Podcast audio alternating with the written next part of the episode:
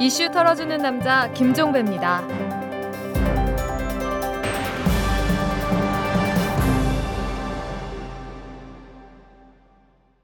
12월 12일 수요일에 보내드리는 이털남입니다. 이 대선이 딱 일주일 남았는데요. 박근혜 후보와 문재인 후보의 지지율 격차가 계속 좁혀지고 있습니다. 동아일보와 채널 A가 리서치 앤 리서치에 의뢰해서 어제 전국 성인 1000명을 대상으로 조사한 결과 두 후보의 지지율은 각각 45.3%와 41.4%로 나왔습니다. 격차가 3.9%포인트였던 셈인데 이 조사의 경우 95% 신뢰 수준의 오차 범위는 플러스 마이너스 3.1%포인트였고요. JTBC와 리얼미터가 10일부터 11일까지 이틀간 조사한 결과도 있습니다. 유권자 2,000명을 대상으로 실시한 조사인데요. 이 조사 결과 박근혜 후보는 48.3%, 문재인 후보는 47.1%였습니다. 지지율 격차가 1.2%포인트 차에 불과했습니다. 이 조사는 95% 신뢰 수준의 오차 범위는 플러스 마이너스 2.2%포인트였는데요. 이 같은 조사 결과를 종합을 하면 이렇습니다. 박근혜 문재인 두 후보 간의 지지율 격차는 계속 좁혀지고 있고 그 동력은 문재인 후보의 상승세이며 문재인 후보의 상승세 바탕엔 20, 30대의 결집 흐름이 있다. 이렇게 정리를 할 수 있을 것 같습니다. 자, 이런 추세가 계속될 수 있을까요? 막판에 접어든 대선이 최대 관심사가 아닐 수 없습니다. 털기전 뉴스로 넘어갑니다. 북한이 오늘 오전에 평안북도 철산군 동창리의 로켓 발사장에서 장거리 로켓을 발사했다고 합니다. 정부 관계자는 오전 9시 51분경에 동창리 발사장에서 장거리 로켓이 발사됐다면서 발사 직후 서해상에 배치된 이지스함 레이더가 탐지를 했다 이렇게 밝혔습니다. 어제까지만 해도 로켓을 해체했다고 했는데 도대체 이게 무슨 일이랍니까? 문재인 후보가 대통령에 당선되면 청와대를 국민에게 돌려드리겠다고 밝혔습니다. 문재인 후보는 오늘 오전에 기자회견을 열어서 제가 대통령이 되면 대통령 집무실을 광화문 정부 종합청사로 이전하겠다면서 국민들은 출퇴근길에 대통령과 마주칠 수도 있을 것이고 대통령 집무실의 창문을 열면 국민들이 살아가는 생생한 삶의 모습을 바로 볼 수 있을 것이다. 이렇게 말을 했습니다. 안철수 전 후보의 약속을 수용한 셈이네요. 국가정보원 직원의 인터넷 여론조작 의혹을 수사하고 있는 경찰이 강제 수사에 들어갈 방침이라고 밝혔습니다. 서울수사경찰서는 오늘 민주통합당 문재인 후보에 대한 비방글을 인터넷에 유포했다는 의혹을 받고 있는 국정원 직원 김모 씨의 컴퓨터 등에 대해서 압수수색영장을 신청할 방침이라고 밝혔습니다. 경찰 관계자는 앞서서 김 씨가 현행범이 아니라 강제 수사할 근거가 없어서 철수했지만 오전 중으로 압수수색 영장을 청구해서 수사할 방침이다 이렇게 말을 했는데요. 이에 앞서서 경찰은 어제 오후 7시 5분쯤에 국정원 직원이 포털 사이트에 접속해서 문재인 후보를 비방하는 댓글을 올리고 있다는 신고를 받고 서울 강남구 역삼동 김 씨의 오피스텔로 출동을 했는데요. 경찰과 선거관리위원회 직원 등은 국정원 직원인지를 확인한 뒤에 김 씨로부터 아니다라는 답변을 듣고 철수를 했다가 다시 문을 열어줄 것을 요구했지만 거부당해서 8시간 동안 대치를 벌인 일이 있었습니다. 글쎄요, 뒷북 압수수색한다고 뭐가 나올까요? 지금까지 털기전 뉴스였습니다. 저희 이털남이 여럿이 함께와와 손잡고 애청자 여러분에게 안경, 선글라스, 컨택트 렌즈 할인권을 드립니다. 여럿이 함께와는 민주 시민과 골목 상권을 연결해서 99%가 행복해지는 사회를 만들기 위해 생겨난 회사입니다. 검색창에 여럿이 함께와 또는 주소창에 waaa.co.kr을 쳐보세요. 여럿이 함께와 이털남 팬 여러분 안녕하세요. 저는 한마디로닷컴 박기범 대표입니다. 여러분 비싼 사교육비 때문에 걱정 많으시죠? 최고의 영어 강의를 평생 무료로 여기 한마디로닷컴이 있습니다. 전면적 무상 영어 교육 한마디로닷컴이 응원합니다. 영어는 딱 한마디로 한마디로닷컴 존경하는 국민 여러분, 그리고 사랑하는 내 친구 50대 가장 여러분, 이명박 정부 5년 동안 행복하셨습니까? 살림살이 좀 나아지셨습니까? 지금 박근혜 후보조차 이명박 정부가 민생에 실패했다고 비판합니다. 그러나 이명박 정부의 민생 파탄, 박근혜 후보에게는 책임이 없습니까? 그렇지 않습니다. 박근혜 후보는 이명박 대통령의 후계자입니다. 최악의 이명박 정부 5년, 이명박 대통령과 박근혜 후보가 공동 책임입니다. 회사가 부도나면 회장과 사장의 공동 책임입니다. 자, 이제 우리에게 남은 건 무엇입니까? 정권 교체를 위한 간절한 마음으로 모두 투표해 주시겠습니까? 여러분, 투표율 77%가 되면 어떤 일이 생깁니까? 저 문재인이 대통령에 당선되죠? 새로운 시대가 열리지 않습니까?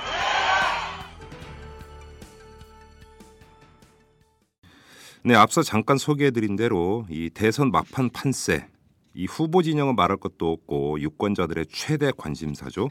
뭐 저만 하더라도 여기저기서 삼삼오오 모여서 이 지지율 얘기하는 장면 여러 번 목격한 적이 있고요. 아, 이번 사안 그 어떤 사람 같은 경우는 제게 다가와서 판세를 직접 묻기도 하는 뭐 그런 경우도 있었습니다. 좀 더 자세히 대선 막판 판세를 짚어보도록 하겠습니다. 문재인 캠프의 기획본부장을 맡고 있는 이목희 의원을 연결합니다. 여보세요. 네, 안녕하십니까? 네 네, 안녕하세요. 많이 바쁘시죠? 지금 뭐 네, 막판인데. 네 네. 지금 민주당에서는 그 판세를 어떻게 지금 보고 있습니까? 예, 오차 범인의 열세에 있다가 지금 추격 중이다. 이렇게 보고 있습니다. 아, 다시 말씀드리면 격차를 상당한 속도로 좁혀가고 있다. 음. 이렇게 보고요. 네. 그래서 어 지금 이제 내일 이제 여론조사 결과가 마지막, 마지막으로 발표될 예. 텐데요. 네네. 거기에서 근접한 수치가 나오면 그게 이제 민심을 제대로 반영해서 근접한 수치가 나오면 저희들이 이긴다. 음. 이렇게 보고 있습니다. 그이 근거는 예.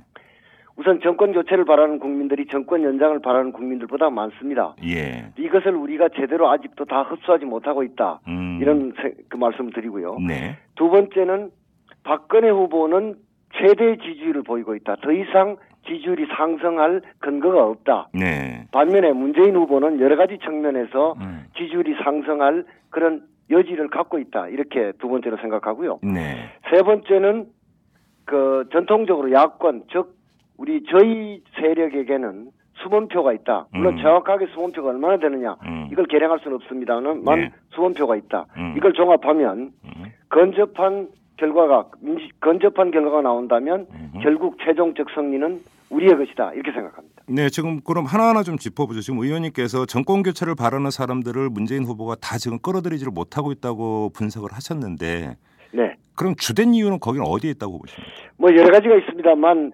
민주당이 아무래도요 예. 국민 여러분들께서 보시기에 예. 어, 100% 믿었지는 못한 것 같습니다. 예. 그래서 민주당이 국정을 맡아서 안정적으로 잘 운영하고 음. 국정을 또 국민 여러분께서 소망하는 대로 잘 개혁해가고 네. 이런 데서 부족함이 있다. 음. 지금 이제 그 부족함이 뭐 우리 안철수 후보의 지지 지원 활동이라든지요 국민연대가 만들어진다든지 해서 네. 채워지고 예. 그 부족한 부분이 좀 채워지고 있다. 음. 이렇게 말씀드릴 수 있습니다. 그 바로 그 부분인데 정권 교체를 바라는 사람들 중에서 안철수 전 후보를 지지했던 사람들이 상당수가 있습니다. 네네. 근데 지금 안철수 전 후보가 지난주 목요일 날 전폭 지원을 약속을 했고 그 다음에 이제 계속 돌아다니고 있지 않습니까? 네네. 그러면 그 안철수 전 후보를 지지했던 층이 어느 정도까지 지금 문재인 후보로 유입이 됐다고 판단하십니까? 저희들 이렇게 봅니다. 안철수 전 후보를 지지했던 분들 중에서 네. 뭐 여론조사 대략 나옵니다만 다수는 문재인 후보 지지로 왔고요. 예, 예. 일부는 박근혜 후보 지지로 갔고 일부는 부동층으로 가지 않았습니까? 예. 부동층으로 간 분들이 문재인 후보 지지로 많이 돌아오셨는데 예. 아직 다 돌아오신 건 아니다 이렇게 보고요. 음. 일부는 박근혜 후보 지지로 돌아간 분들 중에서도 돌아오고 계신 분들이 있다. 음. 저는 이렇게 보는데 이 둘 다 다 돌아오시진 않았다. 음. 저희는 이렇게 보고 있습니다. 그러면 그 왜 안 돌아오고 있을까요? 거의 막판으로 가고 있는데도. 여러 가지 사유가 있을 거라고 저는 생각합니다. 예. 우선 첫 번째 될 수 있는 이유는 안철수 후보가 정말 좋, 좋았다. 음. 안철수 후보라면 정말 나라를 맡길 수 있겠다. 음. 이렇게 아주 깊게 생각했던 분들은 네. 아직도 어, 뭐 정권 교체를 바라고 그분들도 새 정치를 바랍니다만 예. 아직도 마음을 못 움직인 분들도 어, 소수지만 있다 이렇게 저희들은 음. 판단하고 있습니다. 음, 그 층이 한 어느 정도 되는 걸로 파악하십니까? 정확하게 그걸 뭐 계량할 수는 없습니다만 예. 적어도 안철수 후보를 지지했다가 부동층으로 간 분들 중에서 예. 한 7, 80%는 돌아왔고 나머지는 그냥 계신 게 아닌가 아직도 음, 대략 이렇게 저희들은 판단하고 있습니다. 그럼 뭐 전체 지지율로 따지면 1, 2% 포인트 정도 되겠네요. 뭐 그렇게 볼 수도 있지 않겠는가 싶습니다. 음, 그리고 두 번째 박근혜 후보의 지지율은 지금 거의 맥시멈에 도달을 했다고 분석을 하셨는데 네. 지금 사실 박근혜 후보의 지지율을 보면 박스권에서 전혀 움직이질 않고 있으니까 그렇습니다. 현상적으로는 그 분석이 맞는 것 같습니다만 네.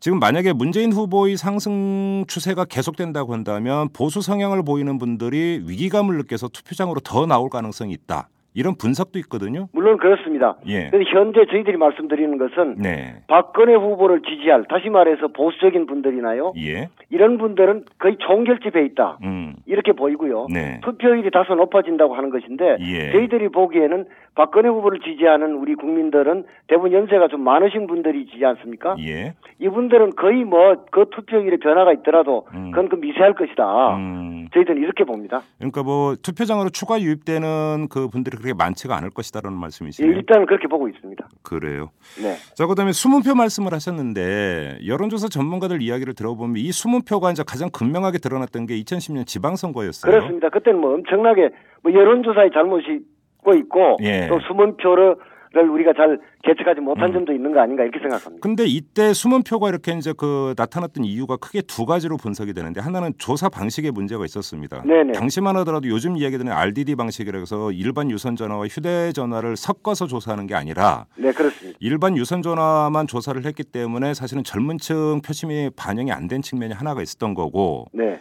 또한 가지는 그때까지만 해도 이명박 정권의 서슬이 퍼렇던 시절이기 때문에 자기 정책 의사를 잘 표현하지 않았다. 네. 이제 크게 이 두 가지로 분석을 했거든요. 네, 네. 근데 지금 이 두 가지 측면 모두가 상당 부분이 해소가 됐다. 그렇습니다. 조사 방식은 많이 지금 이제 그 개선이 됐고 그다음에 또 그 이명박 정권은 이미 레임덕을 보이고 있으면서 여기서 그러니까 억압되는 측면 그래서 정책 의사를 표현하는 것을 꺼려하는 것도 거의 없어져 버렸다. 이렇게 본다면 수문표가 과연 얼마나 있을까 이런 반문이 나올 수 있거든요. 근데 조사 방식 말씀을 하셨는데요. 네. 조사 방식을 보면 지금 같은 날 여론조사라도 조사 기간마다 엄청난 차이를 보이고 있지 않습니까? 네, 그건 사실입니다. 예, 이런 것을 보면 이것도 조사 방식이 많이 개선됐습니다만 네. 그 개선된 정도가 아주 만족할 만한 수준은 아니다. 음. 이렇게 봐야 될 것 같고요. 네. 아까 그 이명박 정권 뭐 그런 그 이런 억압 이런 걸 네. 말씀하셨는데요. 예. 실제로 예, 이- 이전에는 이명박 정권 그 한가운데에서는 사실은 길 가는 사람들에게 뭘 물으면 잘 대답을 안 하는 게 일반적이었다고 그럽니다. 네, 네. 이런 건 아까 말씀대로 많이 해- 됐습니다만 예. 저는 이런 데도 관성의 법칙이 있다고 생각합니다. 관성의 물론, 법칙? 예, 예. 많이 해소됐지만 예. 아직도 남아 있는 부분이 없다고는 말씀드리기 어려운 거 아닌가 이렇게 음, 생각합니다. 그러면 지금 이목회 의원의 주장에 따르면 지금 나오는 여론조사에다가 이 문재인 후보의 지지율이 한 플러스 한뭐그몇 퍼센트는 더 해야 된다 이런 말씀이시네요. 음, 저는 결과는 그렇게 나타날 것이라고 그렇게 에, 전망하고 있습니다. 그러면 며칠 전에 정세균 상임 고문이 골든 크로스가 나타날 것이다라고 이- 그러니까 주장한 바가 있었습니다. 네네. 그럼 마, 그러니까 자 여기서 한번 그 가상 상황을 한번 이- 그 설정해 볼게. 내일 이제 마지막 여론조사 결과가 발표가 되지 않습니까? 네네. 자 여기서 그러면 민주당 안에서도 이미 아마 그 기준점을 세웠을 거라고 생각을 하는데 어느 정도까지면 이게 그 막판 대역전이 가능하다고 보시는 겁니까? 여론조사 지표상? 저희들은 그러니까 여론조사가 이제 내일 발표되는 여론조사도 전 차이가 많이 있으리라고 생각합니다. 아하. 그래서 저희들은 이제 구체적 수치도 봅니다만 추이도 보고요. 예. 여러 가지를 함께 고려해서 또 투표율도 감안하고요. 네. 예를 들면 오마이뉴스 같은 데는 세대별 투표율을 감안해서 여론조사 결과를 발표하지 않습니까? 그렇습니다. 예. 그런 까지 전부 고려해서 예. 여론조사가 민심을 반영한다고 했을 때 음. 민심을 거의 뭐 100%는 아니라 하더라도 건접되게 반영한다고 했을 때 음. 저희들은 2, 3% 차이가 나면 저희들이 이긴다 이렇게 봅니다. 그러니까 문재인 후보가 설령 2, 3% 뒤진다 하더라도 그래도 결과는 저희들이 승리한다 이렇게 아, 생각합니다. 아 그렇습니까? 네, 근데 이제 언론사 여론조사 이야기할 것 없이 캠프에서도 여론조사 하시잖아요. 네 그렇습니다. 거기서는 어떻게 나오고 있습니까? 저희들이 대략 저희들 여론조사를 보면은 예. 언론사에서 하는 것보다는 약간 미세하게 조금 더 그 좀 나은 이런 결과 물론 그렇지 않은 결과가 나올 때도 있습니다. 네. 좀, 좀 이렇게 올라갔다 내려갔다 하는데 음. 일반적으로는 언론사 여론조사보다 조금 더 문재인 후보가 약간 더 그 뭐라고 할까요? 더 나온다? 좀 더 나온다. 뭐 이렇게 물론 뭐 언론사 여론조사보다 더 낮게 나오는 결- 경우도 음. 여러분이 많이 있고요. 예. 그럼 약간 더가 어느 정도입니까? 글쎄요, 이걸 뭐 숫자로 말씀드리긴 그렇습니다. 그래요? 예. 예. 근데 좀 제가 궁금한 게 뭐 제가 알고 있기로는 이제 캠퍼에서 여론조사를 돌릴 때 그냥 뭐 유권자 1000명 이런 식으로 해서 단순히 그 분석하는 게 아니라 세대별 투표율까지 이제 그 대입을 해가지고 네. 정밀하게 분석을 하는 걸로 알고 있는데 아, 그렇습니다. 세대별 투표율을 보니까 넣어서 분석하면 어떻게 나옵니까? 지금 그 저희들이 그 저 지금 제가 말씀드린 것은요. 네, 그러니까 우리가 저희들이 구체적 수치를 하나 놓고 일희일비하는 것은 아니고요. 네, 네, 네. 여러 가지 투표율이라든지 뭐 여러 가지 다 여러 가지 요소를 고려해서 분석했을 때 예. 대략 그런 결과가 나오고 있다. 이렇게 음. 예, 예, 그렇습니다. 자 그러면 그 민주당 입장에서 네. 지금 그러면 마지막 공략 포인트를 어떻게 설정하고 있습니까? 저희들은 뭐 아까 말씀드렸습니다. 박근혜 후보 지지율이 상승될 가능성은 저, 매우 적고 네. 문재인 후보의 지지율이 상승할 가능성은 상당히 높다. 네. 이렇게 말씀드린 대략 한 다섯 개 정도의 요인들이 있다고 생각합니다. 예. 첫 번째는 안철수 전 후보의 지지 지원 활동입니다. 네네. 아까 말씀드린 것처럼 아직도 안철수 후보를 지지했다가 문재인 후보 지지로 돌아오지 않는 분들 음흠. 이분들에게 설득력이 높을 것이다 이렇게 보고요. 네. 두 번째는 어, 투표율이라고 생각합니다. 예. 지금 예를 들면은 에, 재외 국민 투표율이 상상 이상으로 높지 않았습니까? 70%가 넘었어요. 예. 예. 저는 이것이 예. 뭐 새누리당은 자신들한테 유리하게 해석하는데 뭐 그건 그들이 해석하는 건 자유고요. 예. 저는 이것이 그 어려움을 겪고 투표를 이렇게 많이 하신 것은 음. 해외에 나가 보면 조국이 정말 느껴진다고 하지 않습니까? 예, 예. 이명박 정권 5년 동안 저는 우리 대한민국의 위상이 낮아졌다고 생각합니다. 매우 음. 이런 것에 대한 재외 국민들의 걱정과 우려 이런 것이 반영된 것이다. 네. 저는 이렇게 생각합니다. 네.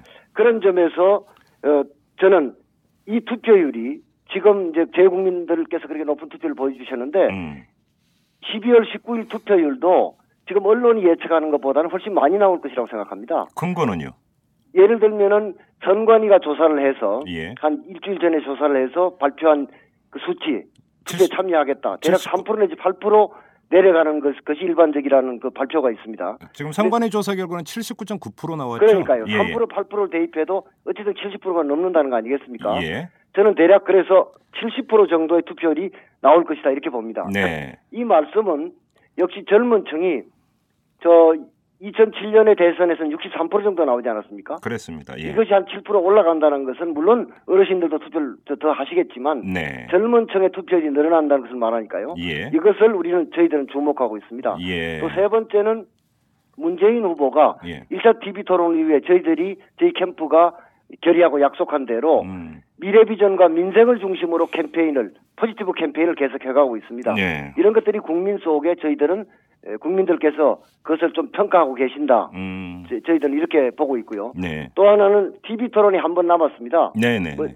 2차 TV 토론에서 국민들께서 다 아셨다고 생각합니다. 예. 누가 국정 전반에 대한 이해 수준이 높고 음. 누가 자질과 역량이 있는가 이걸 국민들이 다 아셨고요. 네. 3차 TV 토론도 물론 막바지긴 합니다만 다소 영향을 미칠 것이다 이렇게 음, 보고요. 음. 마지막으로는 시민사회를 다 아우르는 저희들이 국민연대가 출범했습니다. 네. 국민연대가 문재인 후보 지지 활동도 하고 또 투표 참여 운동도 활발하게 전개하고 있습니다. 예. 이런 것들이 국민 여러분께 설득력을 갖고 다가갈 것이다. 음. 대략 이런 다섯 가지 요소가 결합하고 잘 조화를 이루면 네. 문재인 후보 지지율은 지금부터도 예. 예, 오늘부터도 투표 가 이루어지는 날까지 음. 조금씩 오를 것이다 이렇게 음. 봅니다. 지금 재외국민 투표를 말씀을 하셨는데 사실 이게 만약에 그 박근혜 후보와 문재인 후보의 그 대결이 진짜로 초박빙으로 간다면 이것도 결코 무시 못할 그 숫자 아니겠습니까? 어, 그렇습니다. 예. 근데 혹시 지금 그 투표율은 나왔는데 세대별 투표율은 아직 안 나왔죠 선관위에서. 네, 그렇습니다. 그러니까 지금 젊은 층 같은 경우는 어느 정도 투표했는지 이건 지금 전혀 모르는 상황이죠.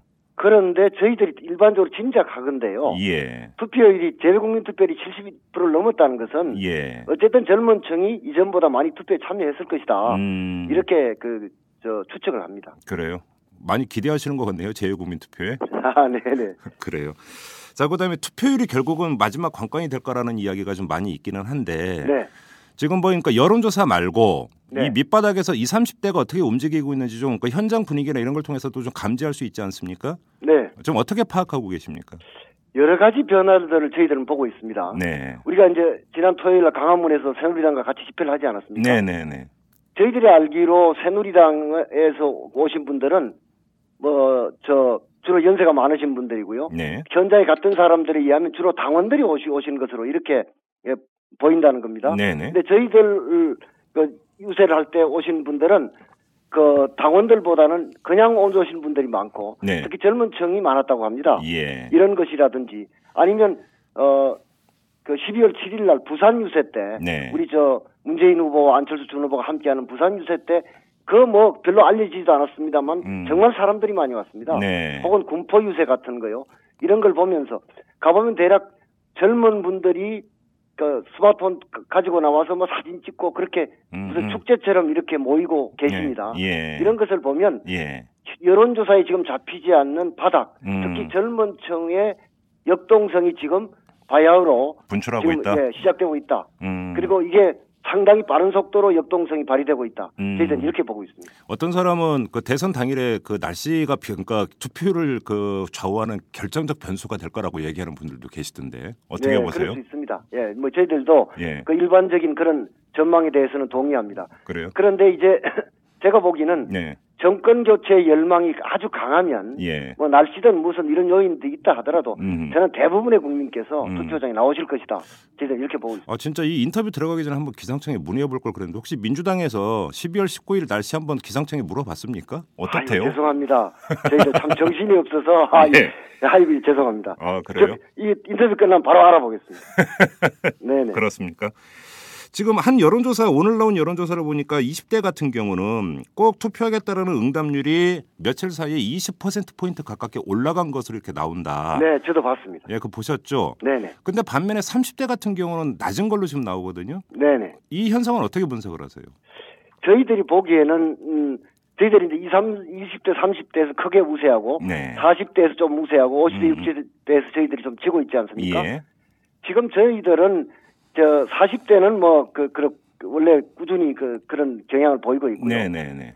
저는 주목한 것은 20대 어쨌든 여론조사입니다만 20대가 투표하겠다는 응답이 그렇게 높아진 것은 예. 이건 엄청난 일이라고 생각합니다. 네, 네. 사실은 우리 그 투표 사상 이런 일이 참 있기 어려운 일들이 일- 벌어지고 있습니다. 물론 음. 여론조사의 정확도는 뭐 생각해 봐야 됩니다만 네, 네. 이것이 바로 다시 말씀드리면 우리 젊은 층들이 이대로는 안 된다. 음. 어, 투표하는 것이 결국 내 삶을 바꾸는 것이고 세상을 바꾸는 것이다. 네. 이런 인식들을 젊은 층이 많이 하시는 증거다. 음. 저는 이렇게 봅니다. 그래요. 지역 얘기를 좀 한번 해보죠. PK 쪽은 어떻게 파악하고 계십니까? PK 지역은 저희들은 지지율이 빠른 속도로 상승하고 있다. 예. 이렇게 보고요. 특히 바닥 민심이 요동치고 있다. 이렇게 봅니다. 제가 부산에 가서 예.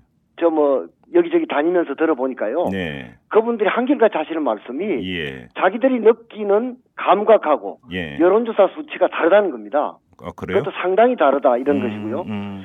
그리고 그 뭐 부산 사투리로 말씀드리면 지금 부산은 판이 디비지고 있다. 예. 예, 이런 표현들을 많이 하시더라고요. 음. 어쨌든 제가 느껴봐도 제가 뭐 그 100% 정확하게 알겠습니까만 네. 느껴봐도 예. 여론조사에 나타나는 수치와 민- 바닥 민심은 예. 확실히 다르다. 예. 이게 느껴지고 그 변화가 혹은 변화의 속도가 상당히 에, 빠른 속도다. 음. 이런 걸 느낄 수 있- 있었다고 생각합니다. 그럼 그 PK 지역에서도 결국은 그 지지율을 끌어올리는 데 있어서 주된 동력은 세대라고 보십니까?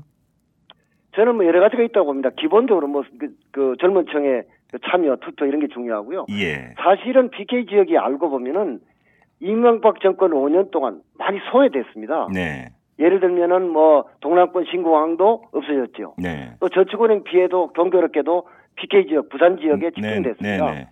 그리고 노무현 정부가 만들었던 해양수산부 예. 이것도 없어지지 않았습니까? 예. 이것도 예를 들면 어민이나 수산 이런 업에 종사하시는 분들에게는 사실은 그 참그 안타까운 일이죠. 네. 이런 것들 이명박 정권 5년 동안 부산이나 혹은 PK 전체 지역이 소외됐다. 음. 이런 의식이 밑바닥에 깔려 있다고 저는 생각합니다. 네. 그래서 그동안 뭐 오랜 기간 동안 새누리당을 적극적으로 지지했는데 예. 그 결과가 예. 이게 뭐냐 음. 이런 각성들이 많이 일어나고 있는 것이 그 건재에 깔려 있다. 음. 저희는 이렇게 판단합니다. 경남 지역 같은 경우는 아무래도 대부분이 농촌 지역 아니겠습니까? 네네. 결국 여기서 이제 그 주된 이제 변수 가운데 하나가 지금 경남지사 선거인데 네네. 이 대선 때문에 거의 주목을 못 받고 있기는 합니다만은 그렇죠. 경남지사 선거의 판세가 또 결국은 대선 표심에도 영향을 미치지 않겠어요?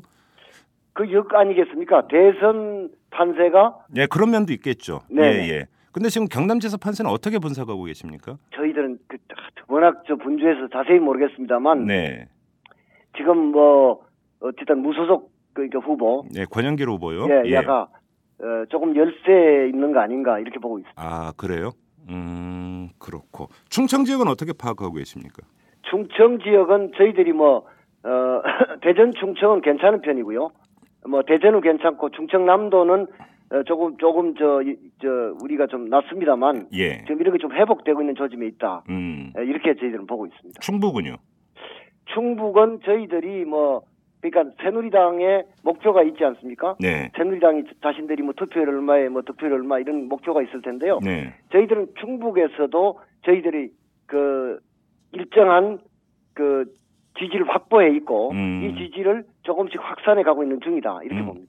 그 어느 한 언론사 분석을 보니까 네. 충북 지역이 영동인 걸로 제가 기억을 하고 있는데 네, 이 지역의 그 투표 결과가 전체 투표 결과와 거의 정비례 관계를 보인다. 예. 이런 분석이 있었던 걸로 제가 기억하는데 혹시 의원님 그 보신 기억 나십니까? 근데 그거는 이번 선거에서는 약간 좀 다르다고 생각합니다. 아, 예. 어떤 점에서? 왜냐하면 예. 박근혜 후보의 어머니 예, 예, 예. 유경수 여사의 고향이 옥천 아닙니까? 그렇습니다. 옥천 보은 영동이 사실은 한 생활권이거든요. 네, 네, 네. 그렇게 보면 음. 이- 이번에는 그 결과를 그냥 대입하기는 조금 음. 그 이전과는 좀 다르지 않는가 음. 그렇게 생각을 해봅니다. 또 다른 지역이 한 군데 있던데요. 군포 지역이었던 걸로 제가 기억을 하는데. 네, 거기는 어떻습니까? 제가 그까지 모르겠습니다만 군포 지역은 제가 보기는 예. 어쨌든 경기도의 위성 도시는 음. 저희들이 다소 우세한 것으로 이렇게 보고 있습니다.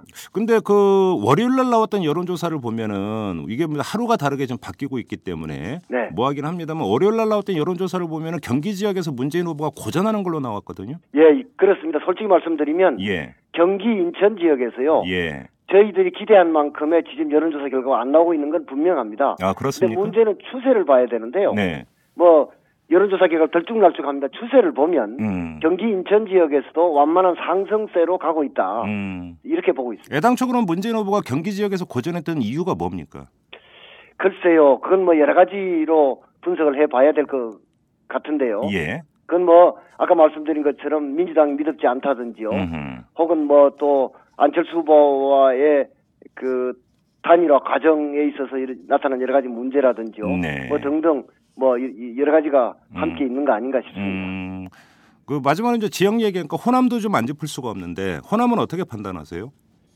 호남은 뭐 제가 뭐 구체적으로 수치를 말씀드리긴 어렵고요. 네. 어쨌든 새누리당이 설정한 목표는 과- 그 달성되지 않을 것이다. 음. 저희들이 이렇게 보고요. 두 자릿수 말씀하시는 겁니까? 예, 예. 예. 그렇게 보고 지금 이제 호남 지역은 투표율이 문제인데요. 예. 오늘도 아침 회의 때 호남 지역의 의원들, 음. 호남에서 올라오신 의원들, 지역위원장들 말씀을 들어보면 네. 어 그 투표율이 원래 예상보다는 좀 높아지지 않을까 음. 이렇게 전망한다고들 합니다. 아, 호남 지역에서 투표율이 좀 낮을 거로 우려를 했었습니까? 애당초? 아 낮다기보다는요. 예. 사실은 저희들은 뭐 어, 투표율이 높을수록 좋으니까요. 예, 예. 근데 이제 뭐 이런저런 이유로 음. 투표율이 좀 낮아지지 않을까 음. 이런 걱정을 했는데 네. 별로 그렇게 걱정하지 않아도 될 것 같다. 어. 아, 이런 저 그 판단을 하고 있습니다. 구 동교동계 인사 일부가 지금 그러니까 박근혜 캠프로 가지 않았습니까? 네네. 뭐 그건 영향은 거의 전무하다 이렇게 판단하시는 겁니까? 저는 뭐 그 영향은 없다. 예. 왜냐하면 그게 기본적으로 김대중 대통령의 뜻을 거스른 거 아니겠습니까? 예. 김대중 대통령의 유언처럼 돼 있는 게 음. 그 돌아가시기 얼마 전에 그 마지막으로 공식 석상에 나와서 하신 말씀이 그 나쁜 신문 보지 마라. 그 예. 문제가 문제가 그 무슨 무슨 이런 집회 같은데 열심히 나가라. 음. 정겁이 나면 담벼락에다 대고라도 뭐 아, 얘기해야 한다. 예, 기억납니다. 예, 이런 말씀을 하시지 않았습니까? 예, 예. 그게 그리고 무슨 우리가 민주당 70%를 내주더라도 음. 힘을 합쳐서 정권을 바꿔야 한다 그런 말씀을 하시지 않았습니까? 네. 예, 김대중 대통령의 말씀을 거스르는 것이기 때문에요. 음. 저는 아무런 효과가 없다. 음. 더 나아가면은 그걸로 인해서 어, 득표로 보면 네. 새누리당이 이익보다는 손해 볼 가능성이 높다. 음. 저는 이렇게 생각합니다. 그래요. 예. 그 일반적으로는 이제 그 내일 발표되는 마지막 여론조사 결과가 대선 결과에 그 그대로 그 나타날 가능성이 있다. 그, 그, 그동안의 어떤 그 관행을 볼 때 이런 이야기를 많이 합니다. 근데 의원님은 그 지금 한 2, 3%포인트 차로만 좁혀져도 문재인 후보가 이긴다고 단언을 하셨기 그게 때문에 이제 다른 선거와 조금 다른 것입니다. 예. 예컨대 2002년 선거를 말씀드리면 네. 그때 어쨌든 간에요. 네. 당시에 김대중 대통령이 뭐 큰 업적을 많이 남기신 분인데 네. 막 그, 그 대통령 선거가 이루어지는 그 해에는 이러저러한 무슨 사건들이 생겨났습니다. 뭐 홍삼 홍삼 트리오 사건도 있고 예, 예, 했었죠. 그런 사건이 있었고요. 예, 예. 그러니까 뭐 정권 심판이라는 것이 가닥에 깔려 있는 것이고요. 네. 2002년도 어쨌든 당시 우리 지도가 낮지 않았습니까? 예, 예. 2007년에. 네.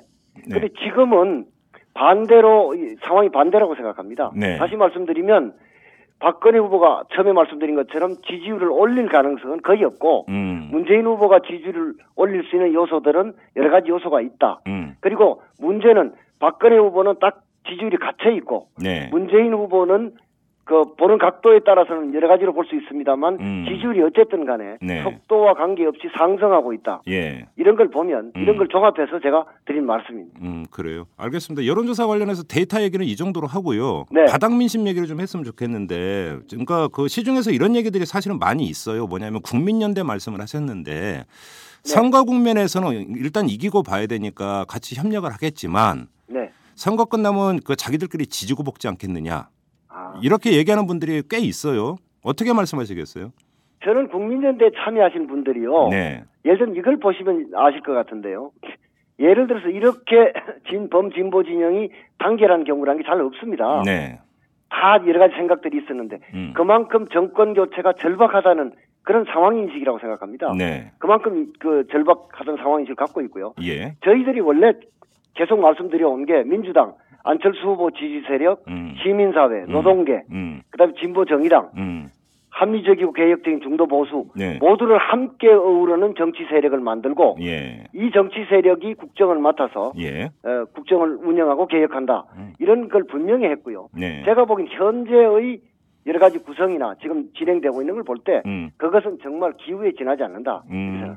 그리고 또 이런 얘기도 있습니다. 문재인 후보 사람은 참 착해 보이는데 네. 좀 약해 보인다. 이렇게 얘기하는 분들도 좀 있거든요. 캐릭터 설정 잘한 거라고 보십니까? 글쎄요, 저는 이렇게 봅니다. 제가 문재인 후보를 뭐그 자세히 알게 된 건 근래죠. 네네네. 옛날 청와대 있을 때는 일로서 들어 뭐 몇 번 만난 거 이런 건데요. 예. 문재인 예. 후보가 예.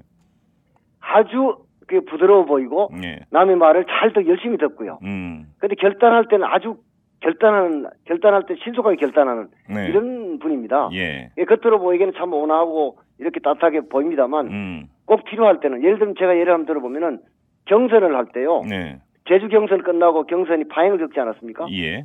그때 문재인 후보가 한 말이 다른 분들의 걱정을 들어드릴 수 있는 게 있으면 아무것도 수용한다. 이런 거 음. 본인이 그냥 하신 겁니다. 음. 한 거고 음. 또는 경선할 때 결선 투표 얘기가 나오지 않았습니까? 네. 나오자마자 그냥 수용해 버렸지 않습니까? 예. 사실은 그러니까 이제 이전에 우리가 전통적으로 오랜 세월 동안 보면 카리스마를 지녔다는 분은 네. 보통 평소에도 좀 약간 근엄하고 이런 음. 이런 것을 우리가 좀 연상하시는 분들도 계신지 모르겠는데 네. 문재인 후보에게는 부드러운 카리스마가 있다. 저희 제가 이렇게 말씀드릴 수 있습니다. 아 그래요? 네. 그리고 또 일각에서 문재인 후보, 박근혜 후보는 의원직 사퇴했는데 문재인 후보는 왜 사퇴하지 않느냐? 네. 그리고 또 그러니까 플러스 이른바 친노 인사들, 뭐 의원들까지 포함되는 겁니다. 실무진만이 아니라 네. 이들 같은 경우 만약에 문재인 후보가 대통령이 된다면 임명제가 안 받겠다고 살신성인의 자세로 선언해야 되는데 왜 안 하냐? 이렇게 그러니까 그 이 다그치는 듯한 어떤 그런 주장도 있습니다. 이 점에 네. 대해서는 어떻게 예, 생각하십니까? 우선 의원직 사퇴 문제는요. 네, 이런 것 같습니다. 문재인 후보가 사상구에 출마할 때요. 네, 그때 뭐 사상구에서뿐만 아니라 부산 지역 전체에서 음, 저 사람 찍어줘봤자 음. 몇 달 안 돼서 그만둘 사람이다. 예, 그때 연기하지 않겠다고 했죠 문재인 후보가. 예. 그거를 여러 번 약속했다는 겁니다. 네, 그러니까 대통령이 되면 대통령이 되면 국회를 못 하지 않습니까? 그렇죠.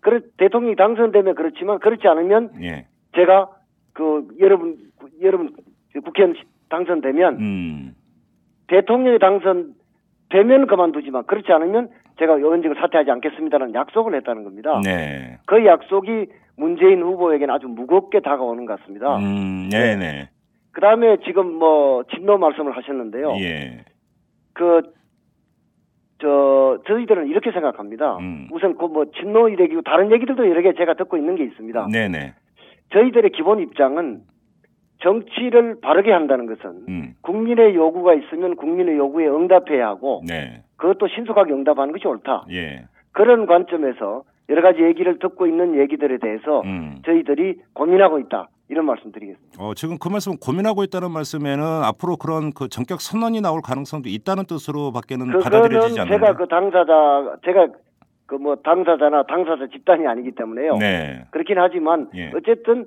여러 가지 일을 종합적으로 고민하고 있다는 말씀드리겠습니다. 아 그렇습니까?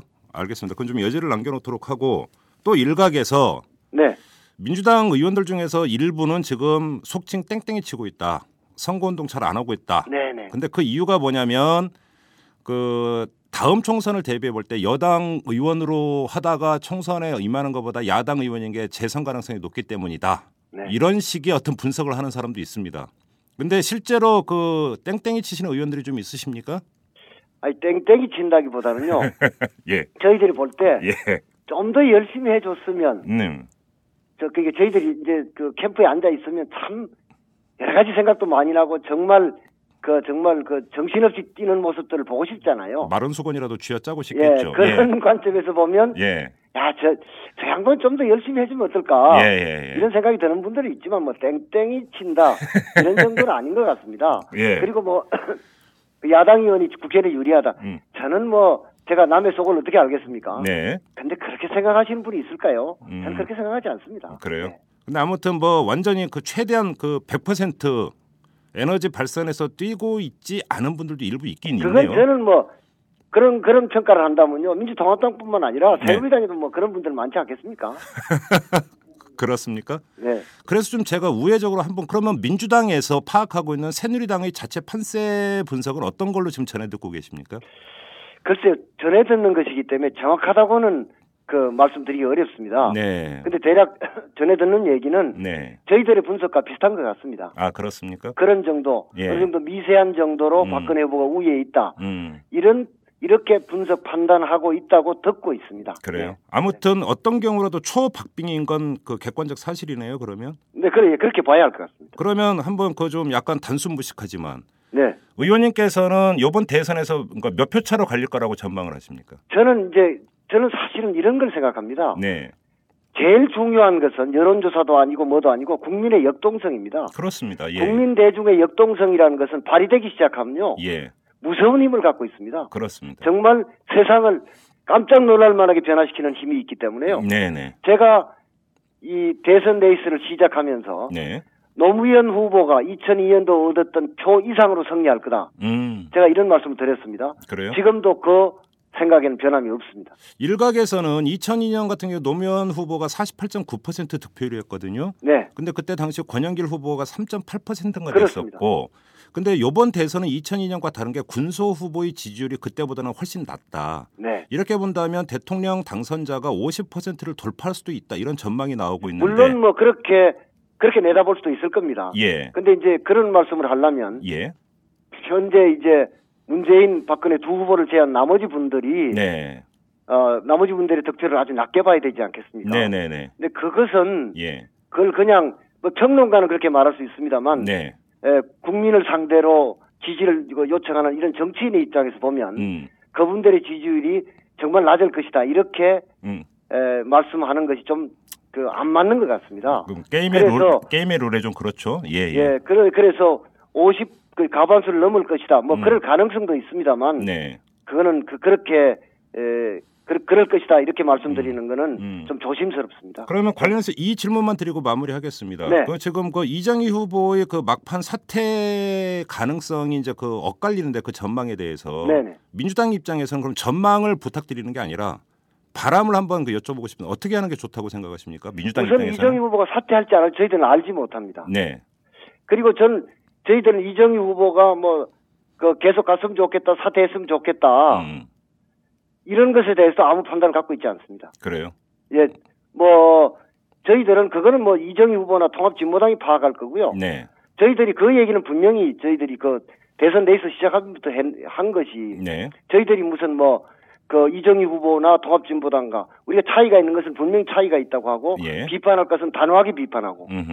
어 그리고 그 여러 번 저희들이 질문을 받았습니다만 국민의 에, 요구와 정서를 고려해서 통합진보당과는 어떤 연대도 없다 네. 이런 말씀을 드렸다는 것을 어, 강조해서 말씀드립니다. 알겠습니다.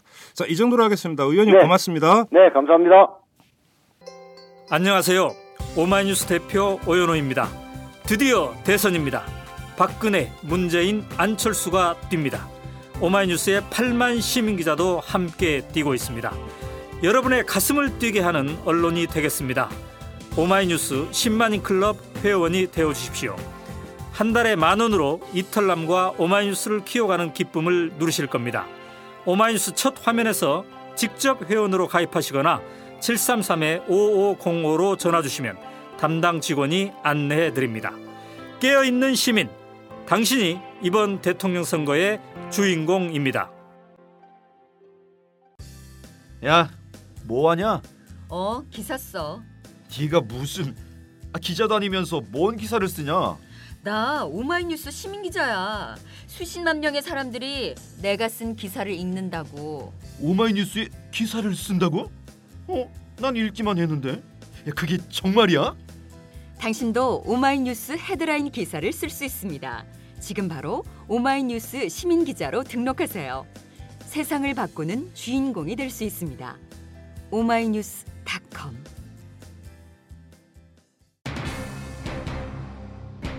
긴 말씀 드리지 않겠습니다. 이 판세를 좌우하는 건 유권자의 참여이고 참여의 동기는 변화 열망의 정도에 비례합니다. 모든 건 유권자의 선택에 달린 문제입니다. 자, 이만 마치겠습니다. 지금까지 이탈남 김종배였습니다.